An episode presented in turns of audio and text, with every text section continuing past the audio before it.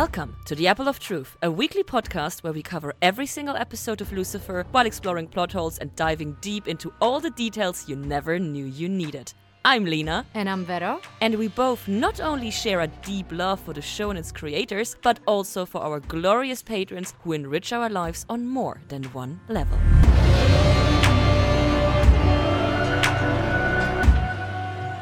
Today, we're talking about season 3, episode 7 of The Record. The title in German is different, finally! It has been so, so long, and I actually prefer the German title because it is Change of Perspective. Oh, wow. That's weirdly insightful for Germans. Right?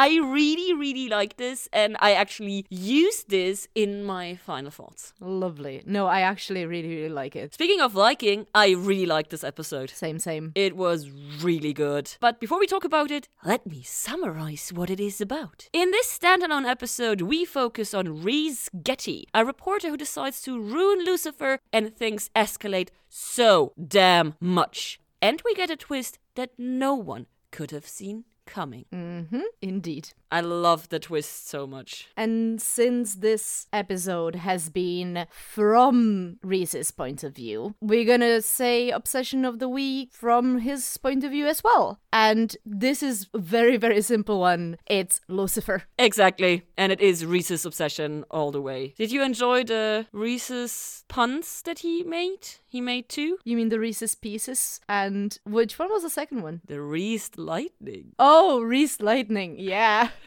Fucking love this. Also, I have used Reese's Pieces in one of my scene names and it made me really, really happy. So when we get to it, I'm gonna gloat a little bit over that. I knew that you were gonna be a sucker for those puns. For and fun, we of course have a lot of curious things this time. There is the perfect opportunity for freeze framing, and so obviously I spent approximately three hours on freeze framing all in all Wow. and researching and matching to episodes and everything. And that all went into the devil's in the details and can be accessed by being one of our wonderful believers. But aside from that, we of course have some more fun things. Let's begin with the usual information. We have a writer duo, both return writers, but they only did the teleplay Chris Rafferty and Mike Costa. Both big players, great writers, we love them. But the story is by someone else, and Jennifer Graham Imada, who wrote the story, has her first Lucifer credit with this. And she has one more credit in the future, and I'm really curious if the quality is gonna hold up with her second work.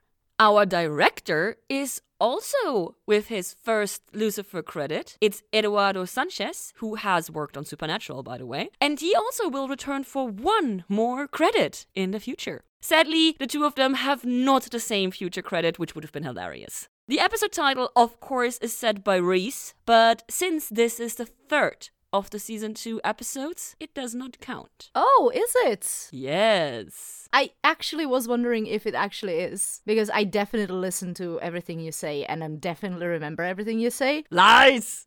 Dirty, dirty lies! but it makes sense. It's yet another episode that we loved that doesn't really have any relation to the main storyline, which, what was it again? I do not remember anymore. So we have one more season 2 insert left, which will be the City of Angels question mark, and that is to be episode 11. So spoilers, next week we're back to season 3.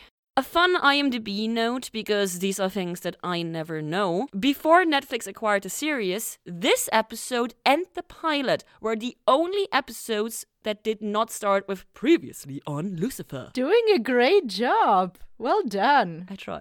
Season 4 does not use recaps, instead, trusting the audience will be able to follow the storylines within the binge streaming format, which is such a nice way to say we're just stupid people with no lives that we watch everything in one go, right? As the final fun fact, Lucifer describes a version of hell that is similar to the one in Gaiman's Sandman universe, specifically the one that is described in Sandman Volume 4, Season of Mists, which, dear IMDb, is completely non surprising because we're in the same universe. Lucifer is inspired by a character taken from the comics Lucifer, which were taken from the comics Sandman. So do your homework, IMDb. Shame on you. So mean. I love it. I had a few tidbits, like I had four or five notes regarding the whiteboards in the IMDb, and I was like, bitch, please, that all you got? of course. So this is the moment where I usually say previously on Lucifer, but as Lena just beautifully pointed out, there was no previously on, and you should have seen my face when I started the episode. I actually stopped it and put it on like three times just to make sure that I'm not missing anything. And when I found out that this is actually how it starts, I just went with it. And eventually I realized that this whole first 20 minutes or so could be classified as previously on because none of what we are about to see and talk about has been mentioned on the regular show. I was wondering that did we know that Linda was married? Did we know that Linda was divorced? And did we know that her husband is dead? None of the above. It has not been mentioned once. That seems weird. I mean, on the other hand, we don't know anything about Linda's private life, really, right? It makes absolute sense in the point of view of Linda has not shared anything. She is not, or her role on the show is not looked at from her side. So we really don't know anything about her. She is there to help Lucifer, and she is there presented as a friend to our other regulars on the show, but we have not went into detail on her whatsoever, except for that one remark that she says in uh, Good Day to Die that she's going to hell. Also, I find it very curious that basically this episode is confirmation that not all cases that Chloe and Lucifer work on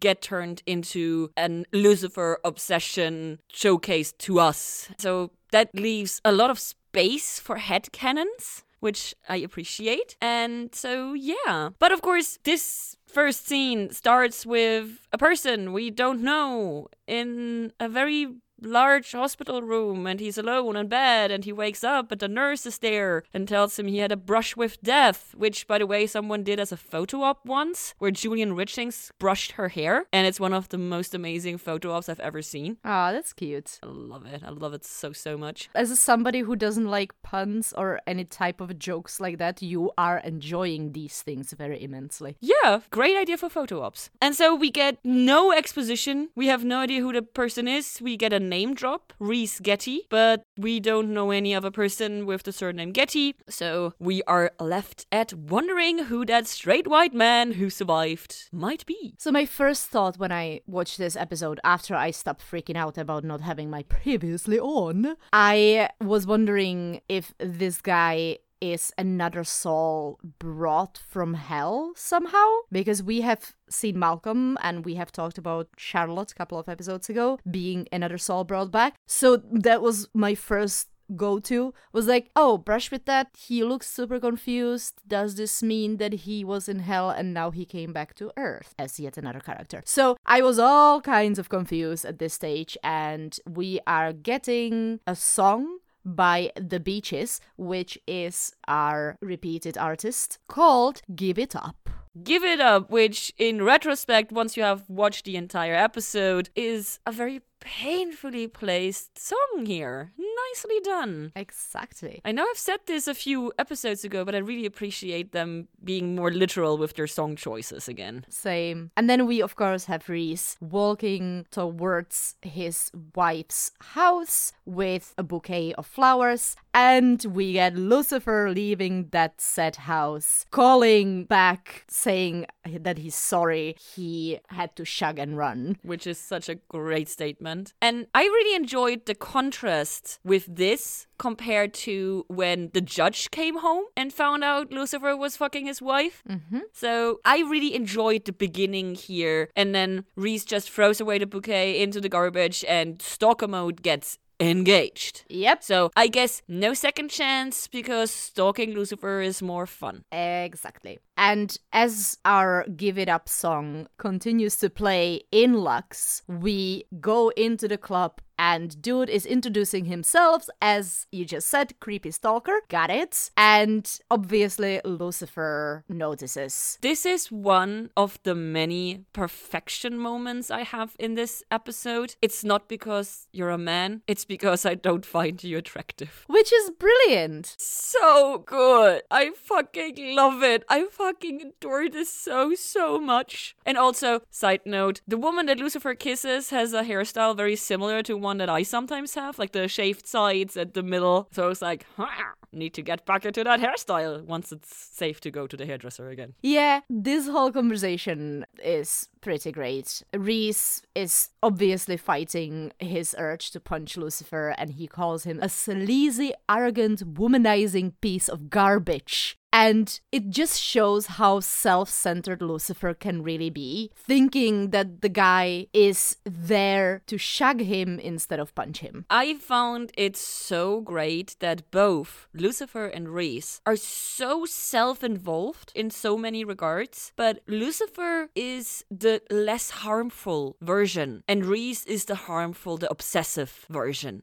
And I really like that we get showcased here that to be self centered is not always the same thing and it's not always bad. So I really like the storytelling in this episode. Yeah, it's very well set up. And then we get Chloe showing up in Lux, and we actually get a confirmation that we have a time jump, and it's handled all really, really well. It's so smooth. So we are actually not in present, and we are about three weeks after the show has kicked off. Yeah, which is so great. I love how all the placements happen inside this episode. Also, we get the Reese's Pieces reference here that made you happy. So happy. And at this stage, actually, I expected after this scene to go back to where we are now. And I was like, ooh, so this was the whole previously on without actually doing a previously on. It took me way too long to realize that Reese is a reporter. Really? They're talking about the Pulitzer and stuff. I did not expect Reese to have one because he did not strike me as competent enough, I think. Yeah, it makes sense. In the same sentence, we learn that he has a Pulitzer and that he apparently has a history of being personally involved in his stories, which is not the mark of a good reporter. I have no comment to that because I don't really know how reporting really works. But in my head, it would be a good thing as long as you can still separate yourself from it. If you connect to it on a personal level, your story would be more engaging. I think it's like the same for therapists as it is for reporters, which is why it's so much fun that Linda and Reese apparently were married. That you have to be empathic, but you have to be able to separate yourself from it because otherwise it's gonna take over your life. And apparently it did take over his life, which is one of the reasons why the relationship between Linda and him failed. Well, anyway, Reese decides to investigate Lucifer and find what's wrong with him or whatever. And the only thing I have to say is good luck because obviously it's Lucifer. He shows up the precinct, and I feel it is a very smart move to play on Lucifer's vanity. For sure. He makes a lot of very good steps, which makes me think that he is actually a very competent journalist and his Pulitzer was deserved. But on the other hand, he's so obsessive with everything that the smartness that he has gets thrown down the drain, basically. But as smart as it is to play at Lucifer's vanity, we know that Chloe has a very bad history with journalists. So this is this is bad from the beginning. A little bit before Chloe actually shows up, when he starts doing the interviews and everybody is praising Lucifer, I'm just like, ah, just you wait. I'm waiting for Daniel. And you were waiting for Dan.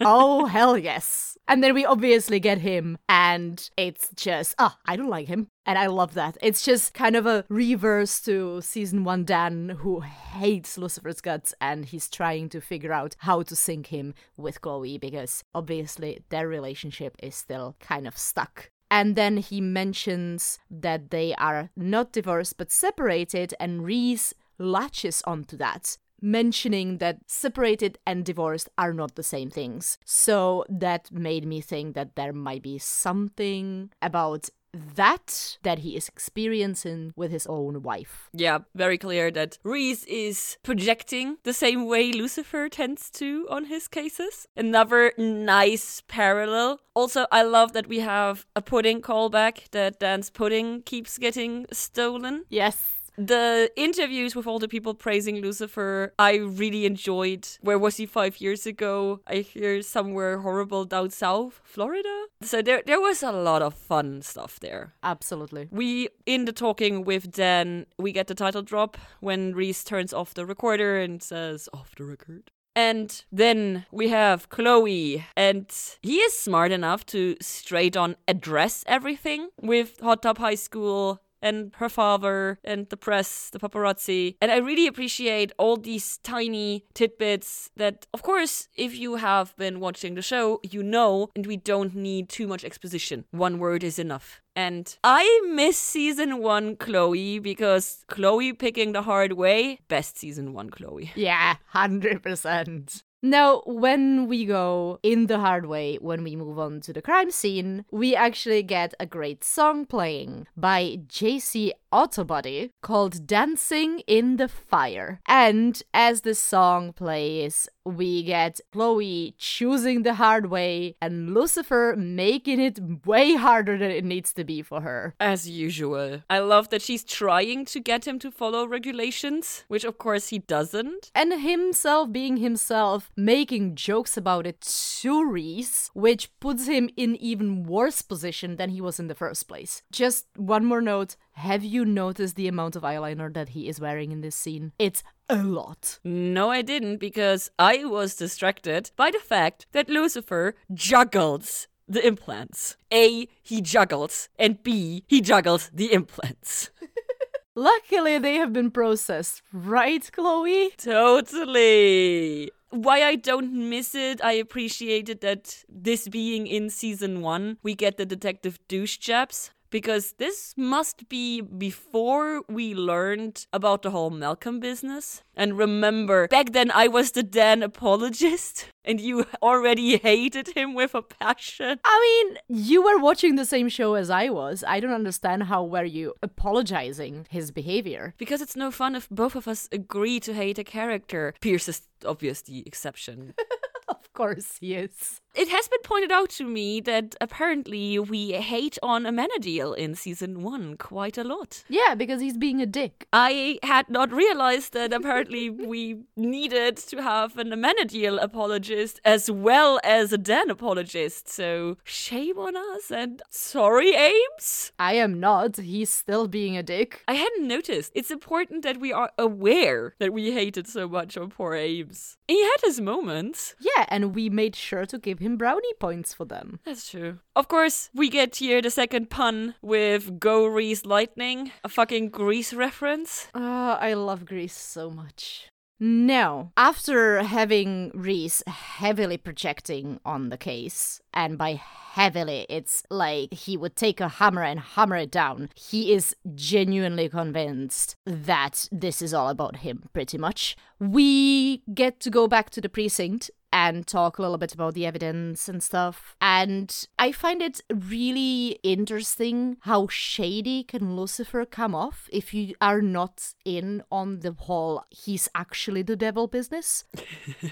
you know? Yeah, I know. It was so good. It's it's just really well done and already started before, but now we get even more of that shadiness of Lucifer. But we also get a very competent Chloe because from the top of her head, she instantly knows two other cases that match this case. And as I've said before, competent Chloe is one of my favorite Chloes. And in the scene, she's also anti and angry anti competent Chloe might be the best combination ever. And of course, we have the setup with the Lucifer is bribing a police officer, and ooh, what could it be? That's all I have for the precinct because now we go over into more stalking. And really, Reese called his wife while he is on stalking duty? I had the exact same note. What are you doing? Calling your wife at this moment to spill your heart to her? What the fuck? In a voicemail. Ugh. I mean, would it be better if she actually picked up?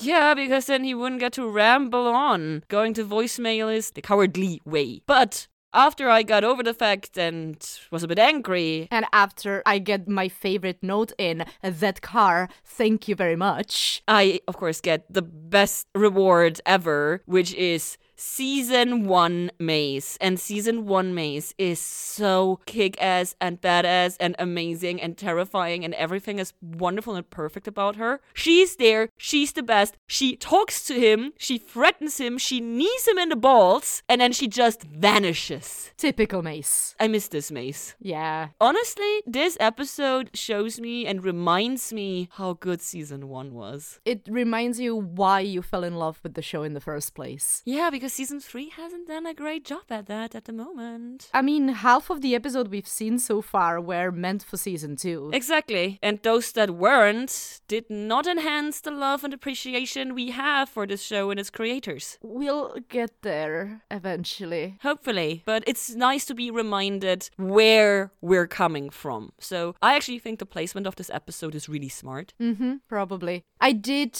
make one more note on this, and that is I have a sneaky feeling that Maze just made it worse by engaging with this dude. I don't think she could have made it worse. I think he is already on a tailspin to doom and conspiracy. Yes, for sure, but by engaging with him at all, it's like when you engage with conspiracy theorists on the internet. By engaging at all, you're giving them ammunition, you're lighting their fire pretty much. Yeah, but she got a neem in the balls, so. Oh, yeah, I mean, that's the upside of this. So we go back to the newspaper's office, the LA Telegraph, I think. And the biggest shock of the entire episode came in this moment. The wife. I completely forgot that it's Linda. Oh, you forgot? Absolutely fucking left my brain. And he opens the door and she's standing there and I just screamed at my telly. So, fun fact I always check the summaries for the episode and put them in my notes. The IMDb summary is really great because it tells enough but not too much. It says a reporter seeks revenge after he discovers that Lucifer has been sleeping with his estranged wife. However, when it's revealed who the estranged wife is, things get messy. Lucifer's reputation and safety are on the line, especially when a serial killer from the past resurfaces. So, very good description, very good summary, not spoiling anything. The Amazon UK summary. Of course. A reporter seeks revenge when he discovers that Lucifer has been sleeping with his estranged wife. Things get messy when it's revealed that his wife is Linda. Did you really just spoil one of the big twists of the episode in the fucking description? I have a sneaky feeling that the person that named Welcome Back Charlotte Richards and the person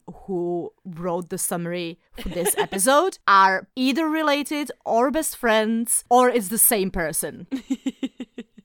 I mean, why not instantly a reporter stuck in his hell loop? Right? Yeah, sometimes the descriptions are so spoilery and it always makes me very angry. And yes, I fully agree with you. I did not see it coming. That was such an amazing reveal. It was so well done. And this was the moment where I started asking myself what we actually know about her. And like you pointed out, we don't know anything. And I never realized that we literally don't know anything about her. And so now, in addition to my I Want an Ella episode, I hereby start requesting a Linda episode. Well, to me, when you think about it, the inserted three episodes that we've seen so far, we have Mr. and Mrs. Mazikeen Smith, which was Mazikeen centered episode. We had the Las Vegas with the Radish, which is partially Ella episode and partially Lucifer. And now we have this one, which is kind of partially Linda episode. Hmm, I haven't looked at it like this, which leaves us wonder for who is gonna be the City of Angels question mark, which is the fourth insert. My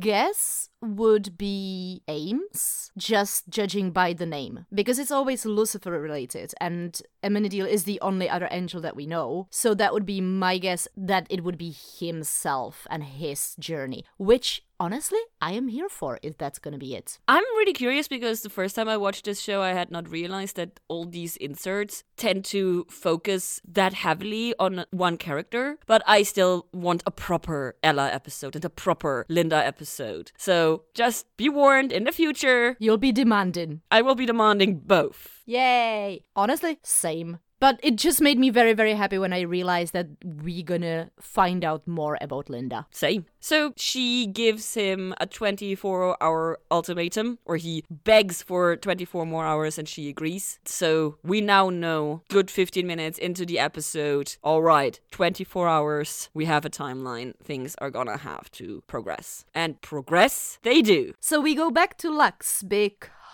Reese has decided that his stalking days are not over. And with our movement to this scene, we get a song called Hot Blood, and it is by Kaleo, which, surprise, surprise, it's yet again a repeat artist. Not only that, it is the only artist that had two songs in one episode. Both of them were from the same album. It was in Monster, episode 6 of season 2, and this song is from the same album. If you want to know more about the band itself, you need to tune in to my Devils in the Music in the bonus episode. And in order to do that, you need to join our Patreon. on believer level because you love us and we love you. My first impression in this scene was that Reese is probably being watched by Maze right now, and I was a bit disappointed that she didn't show up again and hurt him again. But guess I shouldn't be too greedy with my Maze time. Yeah, those five seconds were enough, Apparently, I mean, it was more time than we had with Ella in this episode, True. and way more than we have with Trixie, obviously, because she's not in the episode. Haha, sorry. I know I'm a horrible person. So, Reese sees Lucifer come down the stairs from the penthouse and decides, perfect, this is the moment I'm gonna use and go up into the penthouse and see if I can find out anything there. And once again, I say, Lucifer never locks his door. And maybe he should start. I feel like you've been saying this for four episodes straight now, so maybe he really should start. And I will keep saying this.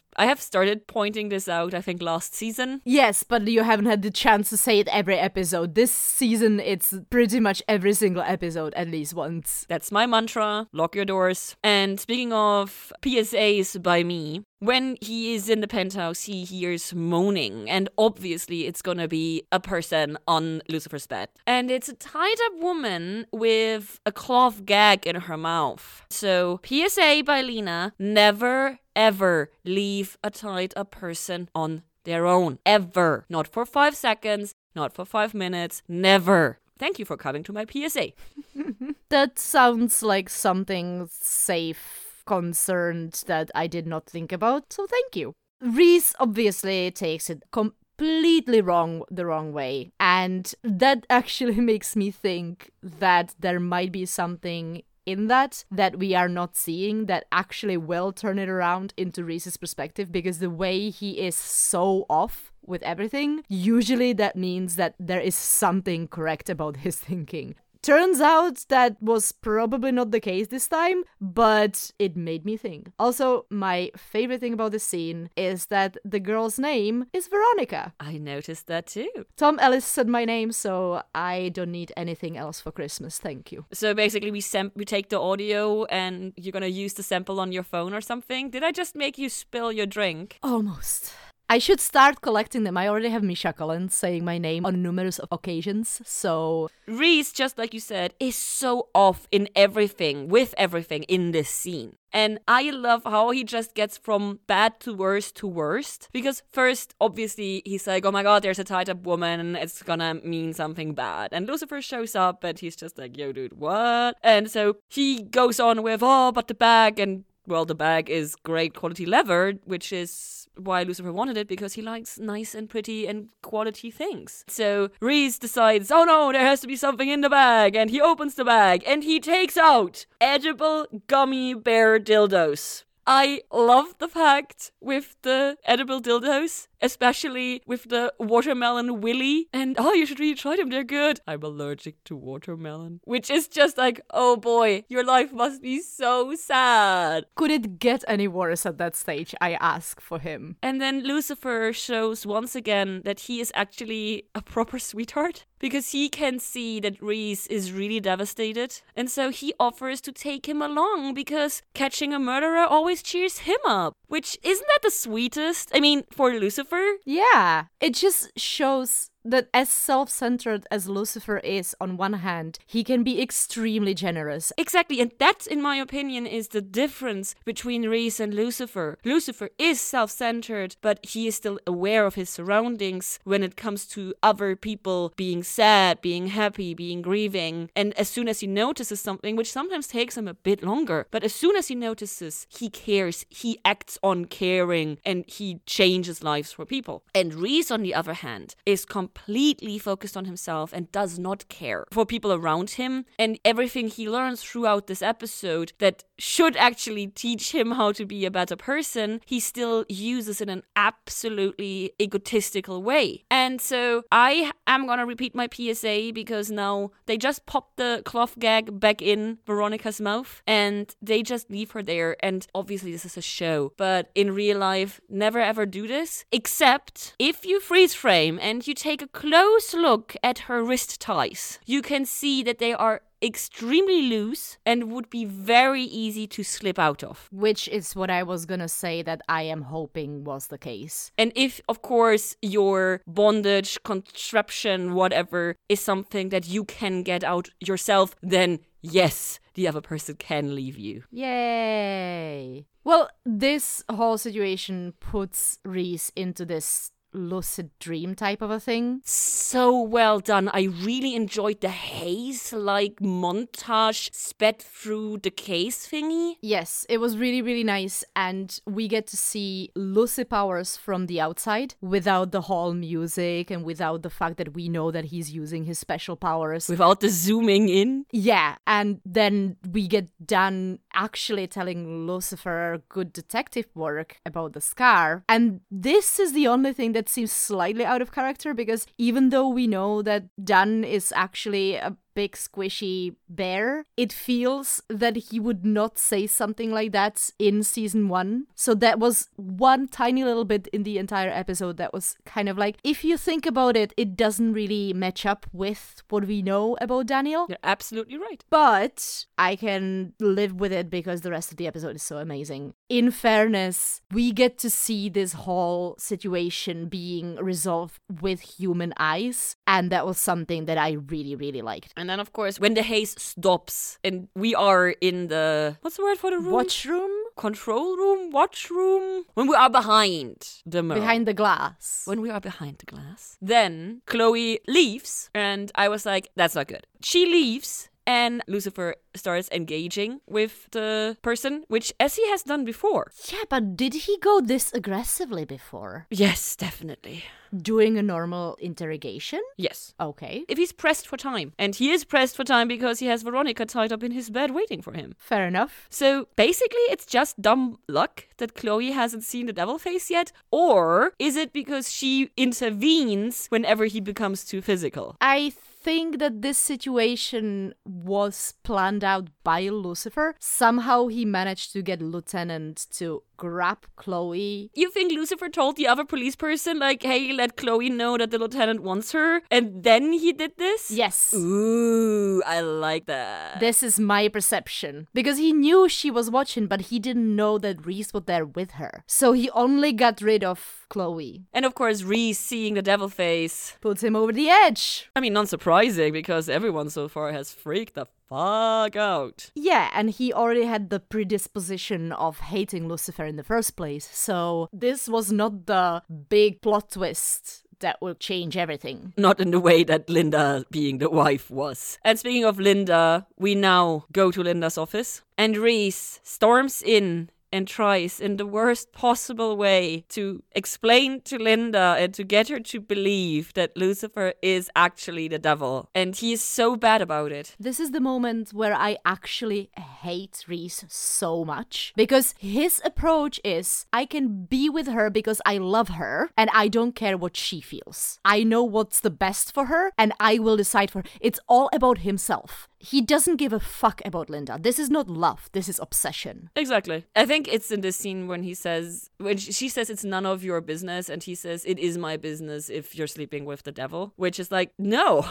Still not. And also, it's such a nice callback that this is still before Linda knew about Lucifer being the devil. However, that made me think of if this actually happened, how come Linda doesn't mention it at all when she actually finds out herself? That being said, though, we really don't know anything about Linda coming into this episode, so we don't know if she actually worked through this while she was trying to make peace with the fact that Lucifer is, in fact, the devil. Mm-hmm. So that's all I have there. Yeah, just me hating on him. And then we get the montage. The conspiracy montage. And we get a great song playing with this by Peril and the Beard, and it's called Devil's Head Down. 90 fucking seconds, and it's so good. And I went through it frame by frame. It's very good. I only want to point out two things on the board that I personally noticed and made me super happy, and that is Ella Lopez, What's Her Secret, written on the board, and it is Charlotte Richards, lover, sister, stepmom, what the fuck. And I adore if this guy is not the person with the mystical cabinet. It just proves that nobody knows who Charlotte Richards is. Nobody has any notion about mom. Nobody realizes that there actually is a goddess of creation. So we are very much safely within our own human lore in a sense of this is what humans think because we do we have no clue that mom ever existed or have been around, which I like. So after the montage ends, we get one year later. Which, in my perception, was yay, at least we get some timeline. Yeah, but I know, I know. also I have to confess, I completely missed this on the first 10 montage watch throughs because I was so focused on the boards. and I think it took me so long to actually see that it was written there. So my note to realize that a year has passed is actually from the conversation when Chloe says serial killer from last year. Okay. So we get this kind of sort of a timeline. So we are in a year after Lucifer started working as a consultant. Which puts us in season two, right? We don't really know though. So it's still kind of questionable. I was very confused. I have written down what, where are we on the timeline? What the fuck? Wait in my notes. So whatever that relates to. And I have a question that gets eventually answered in the episode, and that is do we know if they know if this is Linda's ex husband? I didn't even think about that. But even though we don't get a timeline, we know we have to be in season two because Ella and Charlotte are on the board and Malcolm is already dead and Charlotte is still alive. At least there is no mention about her getting stabbed somewhere. So we have to be before the end of season two after the whole Charlotte is the stepmom. As we're gonna find out in the next scene, it is after episode 6 because Linda already knows that Lucifer is the devil and she has coped with it. So it's probably after episode 8 at least. Which episode did Lucifer get married? Oh, yeah, that's true. It has to be after episode 14. He has the marriage certificate on the board. That's true. It's probably somewhere nearing end of season 2 and it's been about a year. So we get that kind of a drop of some sort of timeline. So at least something. And then, of course, Lucifer says, Oh, I'm late for my therapy. She's gonna kill me. And Reese's head just goes pop. And I was like, eh, is he gonna kill Lucifer? Was this the reminder or mental poke that he needed to go like, ha ha ha, after I spent a year on stalking and researching this man, I'm gonna kill him. And then, of course, no, he goes inside, he realizes Lucifer has been shot repeatedly and has survived it all. So, in the next scene, he heads over to Linda and reveals that Linda is his ex wife, or still wife, they're separated. Lucifer calls him Tunnel Buddy. Which is so good. I love it. Of course you do. And I cannot believe that he still does not realize that he is the sleazy bastard himself. I am not surprised at all. Yeah, it's not surprising, but also, come on, it's staring right in your face. There is one more really amazing bit in this scene, and that is when Linda talks about Lucifer to Reese. And Lucifer is genuinely surprised and touched by this. So it's just a beautiful confirmation that he hasn't heard before and the realization that he is a good person and he is considered a friend by somebody else who he is not using his powers on. And I think this was a big confidence boost for him and his character because he's always so worried about being hated by humans. And also, Tom Ellis just sells this without even saying anything. My heart was open and warm when this happened. So, sadly, Linda tells him that she knows and that it doesn't matter and that she's sorry that she hadn't realized that he knew. Mm-hmm, because she could have helped him deal. She could have helped him deal, but that also makes sense now that if she hadn't realized that he actually knew, that she didn't talk about this back when she found out. So, all in all, it tracks, it makes sense, it fits together. And Reese has to go and he goes back into his fucking office and he sits staring at his whiteboards. Yes, and I have the best name for this scene. I love it. I named this scene Reese's in Pieces. As in Reese is in pieces. Oh, I understand you just fine. I hate you. It's hilarious. It's actually quite good. Thank you for the appreciation. And during this very violent scene, we get a song that has made it on my shortlist for Devils in the Music. But as I didn't find enough information that would be interesting, I have decided to go with something else. And it is by Vision Vision, and it's called Ready for the Devil or No Mercy. It has two different titles. Ooh, that's fancy. Before the temper tantrum starts, his editor comes in and oh my god, I love that woman so much. She's so snappy, she's so snarky, she embodies competence, and she describes his project as arts and crafts which was just fucking hilarious. And also, she is so right when she says he won. Yeah, and it's not a bad thing. She speaks cold, hard truth. If only Reese opened his mind and pulled his head out of a fucking selfishness and horribleness. Pulled his head out of his ass is the expression you're looking for. I know, I didn't want to say it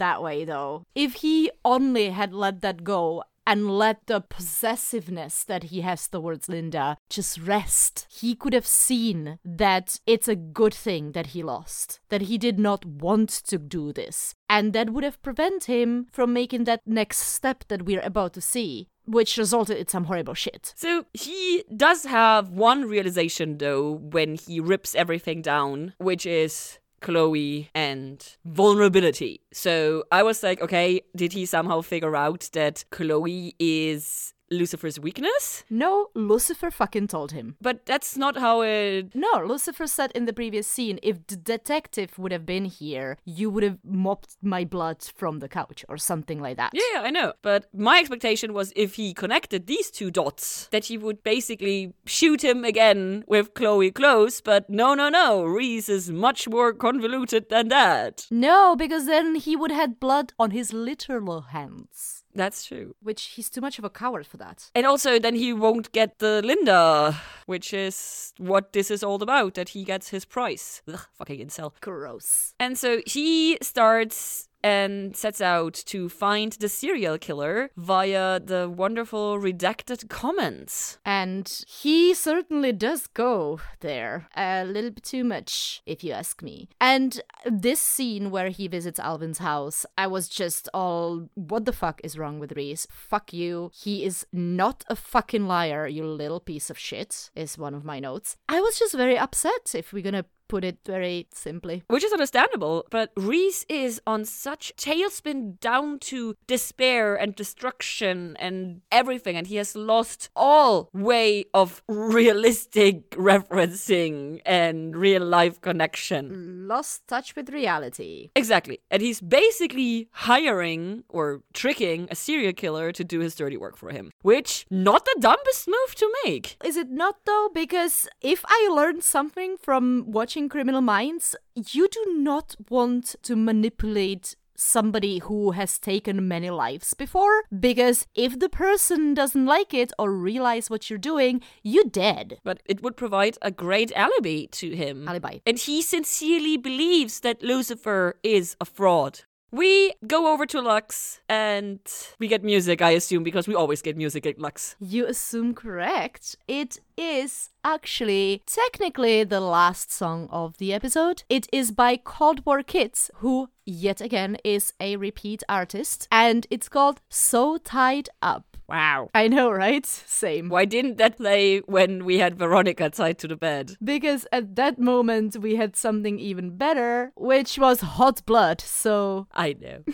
yeah, you're right. and I quite like the plan, but it is set up to fail from the beginning. Yep, revenge is never a good thing. But I really like the way he tried to plan it out and he keeps Chloe busy and everything. And then Lucifer starts talking to Alvin. I am super curious what he said to him. I feel like Lucifer can tell pretty easily what people desire even without using his powers. And my guess is that he said, Oh, let me introduce you to some of my friends. And he brings him over to the women, which is the moment when Alvin swaps the drinks. Yes, that is true. But still, I would be very curious to see the dialogue there. So Alvin swaps the drinks, and the second he swaps it, it's clear that someone else is gonna drink it. And it is the innocent girl that gets poisoned. Yep. And uh, the toxic masculinity wins yet again over Reese's common sense. Literally toxic because poison. Haha. Because even though this woman, this poor woman, dies directly as a result of his own actions, he still finds a way to blame Lucifer. Which is just, ah. And Lucifer instantly blames himself. He takes this extremely personal, which is just another example on what a good creature Lucifer actually is. Yes! and how much he cares. And I fucking love it. So Reese goes upstairs after Lucifer. Lucifer, super furious, pours himself a drink. I don't have time for this. And Reese confronts him. And here we have a beautiful summary of what sends you to hell. He says, I take no part in who goes to hell. You send yourself driven down by your own guilt, forcing yourself to relive your sins over and over. And the best part, the doors aren't locked. You can leave anytime. It says something that no one ever does, doesn't it? And this explanation of hell, I mean, it does kind of send us on the loop with what if you don't feel any guilt? What if your brain is not wired that way? Stuff situation there. But in general, this is some dark shit because show me a person who doesn't feel guilty about something in their lives. But also, it fits really well to what he says back in season one to, is it to Linda? That people claim that I sit on their shoulder and make them do things, and I don't make them do anything. I have no use for souls. Yeah, that would be Linda conversation. Because, fun fact, I accidentally came across a screenshot from one of the comics, and that part was taken verbatim from the comic. Oh. He actually says that to the Sandman. Lovely. I love it. So I think I might attach that to the bonus Yeah. because I accidentally came across that when I was researching the whiteboard. But I really, really enjoyed this summary of what actually sends you to hell, how well it fits with everything we've heard before, and how your own consciousness is what keeps you tied to hell. So it escalates more and more, and Lucifer uses his powers on Reese. And Reese is able to withstand for a moment, which is very unusual. So far, we've only had very few people, like Dan, Out of all people. and Nick was also able to withstand him for a bit. So it's quite curious that apparently it's not about if you're a good person or anything, but how complex you are. Yeah, complex is a good word for it, I'd say. So I really enjoyed that. And it's so funny when Lucifer finally realizes it was him all along. Ah, it was so good. About time, though. It has taken way too long for me. But another quote that I really, really liked in this scene was I showed her my true self, as Lucifer says to Reese. And Reese says, But how could she accept you after that? And Lucifer kind of thinks about it. I love that he actually thinks about it for a moment. Mm-hmm. And says, Well, maybe she did because of that. And yes, I have to agree here. You have to be yourself. If people can't accept who you are, you don't want to hang with them anyway. And everything that happens in this scene should teach Reese something.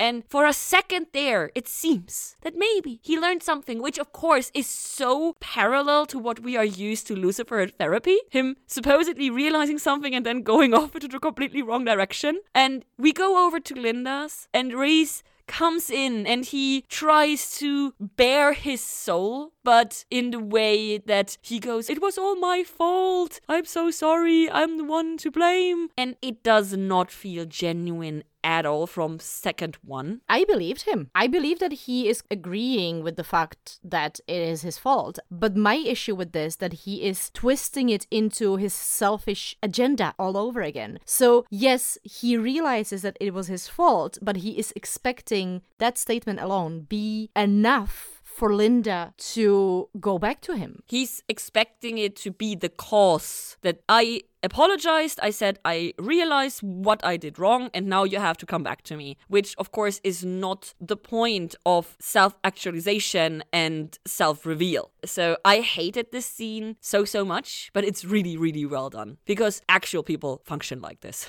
And we end the scene with him not just being a mental abuser, but now graduating to a physical abuser. Physical assault. I feel, though, that this is what pushes him over the edge to actually try to change something. I don't like the trope, but it's the classic parents slapping their child's face in an argument and then, oh my god, what have I done? I'm the worst person ever. I know that he's sorry, and I know that this is what drives him to death pretty much, but I am not excusing his behavior. Especially since now in the penultimate scene, at the very end of the scene when he's lying on the floor, he is again verbalizing basically that who now he did good and now maybe he can get things right again. Which is like, dude, did you learn anything? No, of course not, because ha ha ha, it's a fucking loop. Okay, so we go into the penultimate scene. He is back in his newspaper office and he's drinking vodka straight which as a person that actually likes vodka, damn that shit is nasty because he's not drinking good vodka, he's drinking nasty cheap vodka. Honestly, he hasn't worked very productively in the last years, so I assume that he does not have a lot of money to get himself a proper booze cabinet. No, even in the beginning he was drinking the same cheap as vodka, but I love it so much that the serial killer whom he tried to get to poison Lucifer poisons Reese. That is fucking karma. It's poetic justice. This is something that Lucifer, for example, can really appreciate. So then the shenanigans happen and he tries to hold off the serial killer and then Chloe comes out from nowhere because apparently he laid a trap. And as he lies on the floor, Lucifer walks to him and looks at him. And that is just so creepy. And for me, this is very out of character because Lucifer would not just watch him die because he knows that Chloe would not appreciate that. I mean, there was really nothing he could have done at this stage anyway. He could have told the detective that the dude got poisoned. Yeah, but that wouldn't have saved his life. Maybe if you get an ambulance or if you induce vomiting or whatever. I feel like season two Lucifer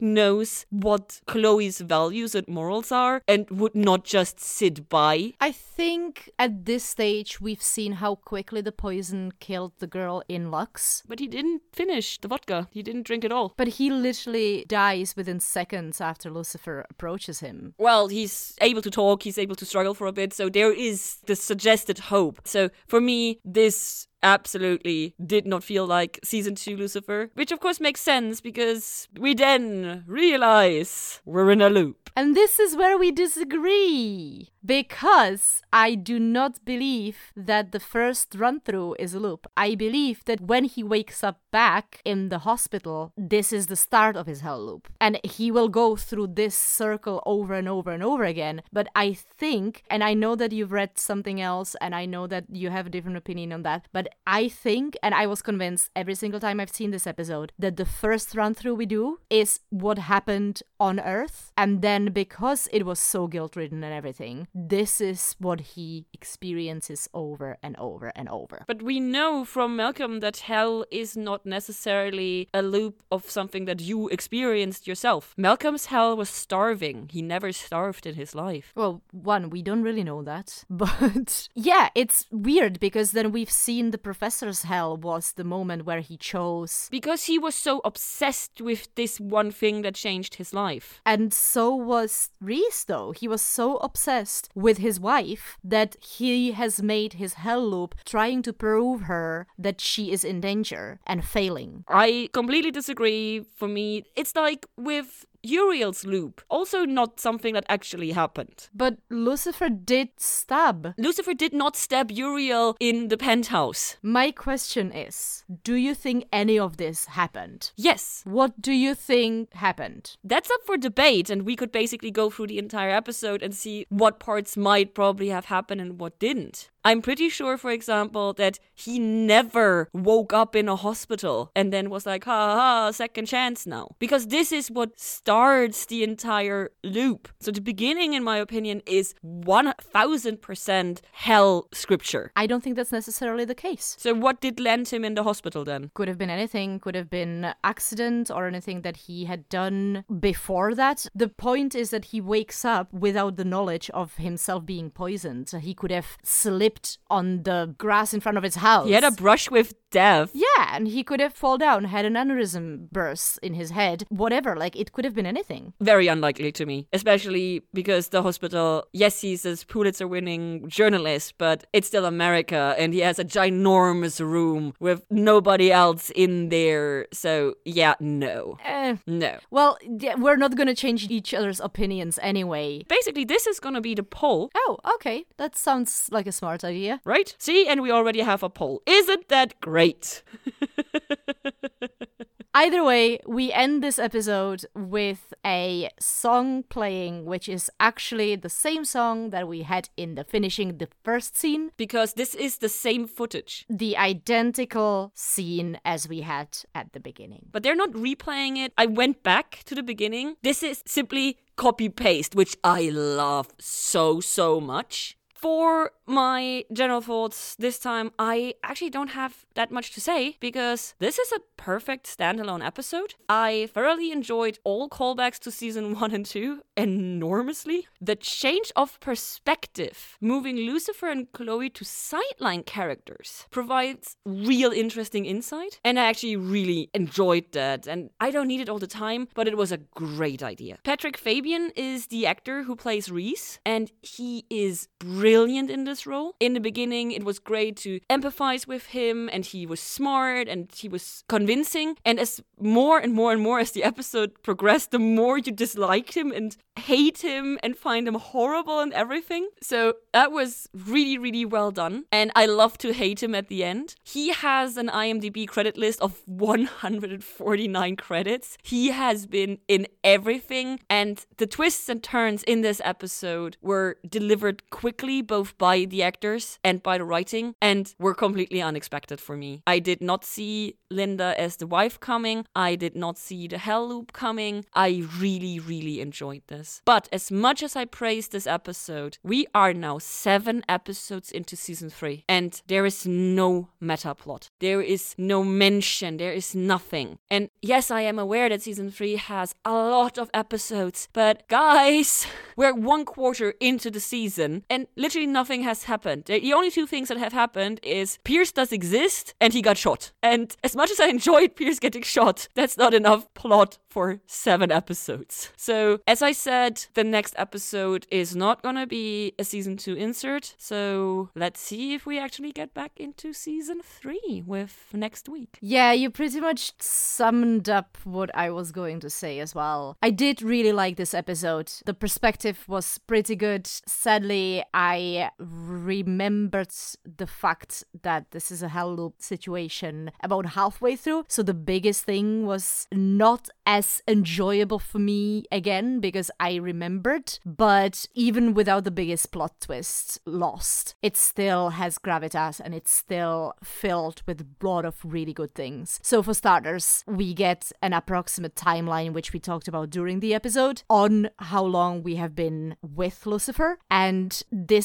kind of works if we assume this is happening around ish the time that we are currently with season 3. We get some more insight to how hell works all over again. So they better give us heaven eventually because I do need to know. And we get to see Lucifer's growth personality growth since the first appearance of his to pretty much now and his development and how Linda's relationship played into that and how they are now, which is really, really lovely. I, as well as you, am getting a little tired of the filler episodes by now, as much as I love them and enjoy them, but they introduced the whole Sinnerman stuff and they haven't touched it for at least three episodes, maybe even more. And I know the season is long long, and I do enjoy these episodes thoroughly. I really do. But please, please, let's get back to the main plot that you forced on us earlier, because you kind of need a little bit more structure to a season than just a random gathering of really good episodes. Anyway, to close it off, I still really, really loved this episode.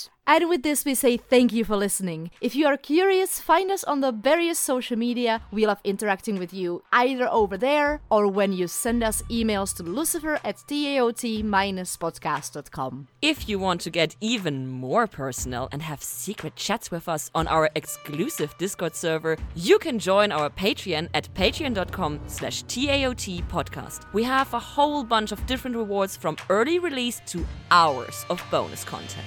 Yes, hours. If that sounds like too much pressure, you can help the show by leaving positive iTunes reviews. They really help. Or telling all your friends about us, because nothing beats a personal recommendation. Thank, Thank you. Bye. Bye.